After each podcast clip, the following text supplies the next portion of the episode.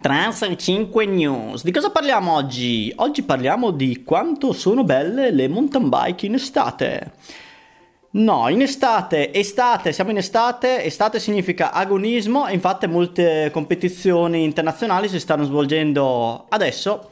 Ricordiamo la Coppa del Mondo, ricordiamo l'Enduro World Series e proprio qui ti voglio, proprio qui ci soffermeremo. Infatti sta arrivando l'EVS in Italia Canazei tra pochi giorni Mentre settimana scorsa si è svolta l'EVS tra le montagne austriache e slovene, erano coinvolte due località, Petzen e Jamnica, e ne è uscito un grandissimo spettacolo. Ma parliamo di Canazei, Canazei tutti i top rider saranno presenti, anche molti italiani che cercheranno di farsi notare a livello internazionale, anche quegli atleti che magari non hanno grossi budget o grossi team alle spalle.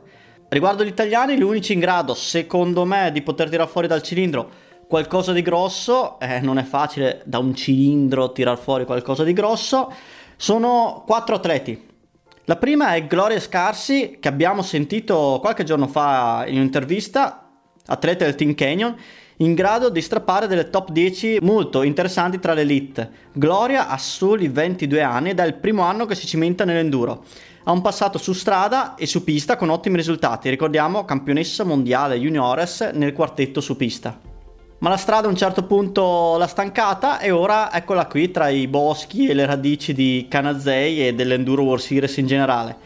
La ragazza del Benga ha una grinta pazzesca, eh, l'anno scorso è stata già in grado di vincere una, una tappa internazionale di downhill, ma ha avuto anche un bruttissimo infortunio da cui fortunatamente si è ripresa alla grande. Altro nome è Mirko Vendemmia, eh, il nostro atleta di punta in campo maschile, Quest'anno non sta riuscendo a raccogliere risultati che secondo me lui sperava, sperava in un salto di qualità, ma Mirko comunque la grinta ce l'ha, il talento ce l'ha, mm, speriamo che riesca a Canazei a ripetere almeno eh, ok, non è facile il risultato dell'anno scorso, diciottesimo posto, anche per riprendersi un po' dalla mara prestazione di domenica scorsa dove è stato squalificato per un banalissimo lungo in curva e puoi vedere il video qui in sovraimpressione.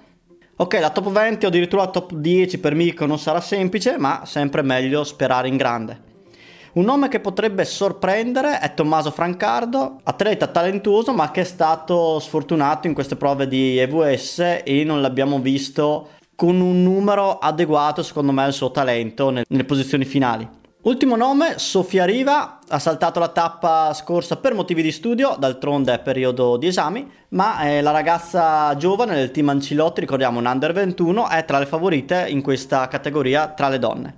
A proposito di EVS, puoi trovare sempre sul nostro sito la POV di Jess Melamed, il canadese di Rocky Mountain, che ha vinto la, la, scorsa prova. Puoi vedere il suo video on board della Pro Stage. Pro Stage, ricordiamo, 13 minuti di speciale per loro 1000 metri di dislivello. Allora, se sei un atleta che vuole ambire al professionismo, eh, questo video potrebbe farti male perché ti fa capire che essere professionista non è facile. È un, cioè, in poche parole, è un alieno. Sembra un videogame, viene giù con una velocità imbarazzante. Sembra un filmato velocizzato, ma alla fine il tempo finale del video riflette il suo tempo, quindi non è velocizzato. Speriamo che questo video non farà passare la voglia a molti aspiranti rider che vorrebbero fare i professionisti. Continuiamo poi con un'altra storia interessante, quella del 17enne neozelandese Matthew qualcosa, ora mi sfugge il cognome, che sta partecipando all'EVS, è un ragazzo giovane, sotto i 23 anni, quindi fa parte della categoria degli under 21. Sta partecipando all'EVS eh, solo con la sua bici, sta raggiungendo ogni località eh, con la bici, senza, senza team e senza supporto. In realtà eh, lui è partito così molto alla Garibaldina, adesso strada facendo sta trovando molta gente che lo aiuta e tra un po' rischia di avere più supporto di un atleta supportato, diciamo. Alla domanda obiettivi futuri, lui ha risposto tenere abbastanza supporto in modo da non dover pedalare ogni volta per andare a fare le gare. Direi un ottimo obiettivo e leggi sempre la storia sul nostro sito. E per finire, in ambito un po' più pedalatorio, cross country e short track, facciamo i complimenti ai nuovi campioni italiani delle discipline short track e della disciplina e-bike, format enduro. Due discipline che hanno visto proprio la prima edizione dei campionati italiani quest'anno. Short track, vittoria di Daniele Braidot e Martina Berta, mentre tra le bike Matteo Berta, fratello di Martina, e Alia Marcellini.